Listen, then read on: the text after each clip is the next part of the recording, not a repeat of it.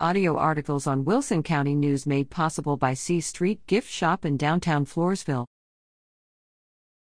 Power site break in under investigation. The Wilson County Sheriff's Office continues to investigate a December 4th break in at the Communications Tower site on Tower Road near the county's northern border. According to Wilson County Chief Deputy Clint Garza, someone cut the fence surrounding the towers to gain access to the site during pre dawn hours. The individual stole tools and rigging belonging to a contractor who was working on site, Garza told the Wilson County News.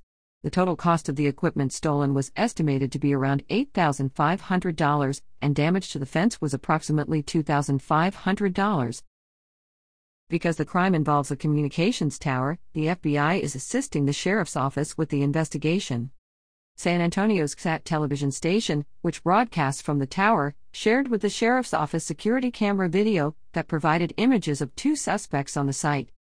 Garza encourages anyone with information related to the break in to call the sheriff's office at 830 393 2535 or to be eligible for a cash reward, Wilson County Crime Stoppers at 888 808 7894.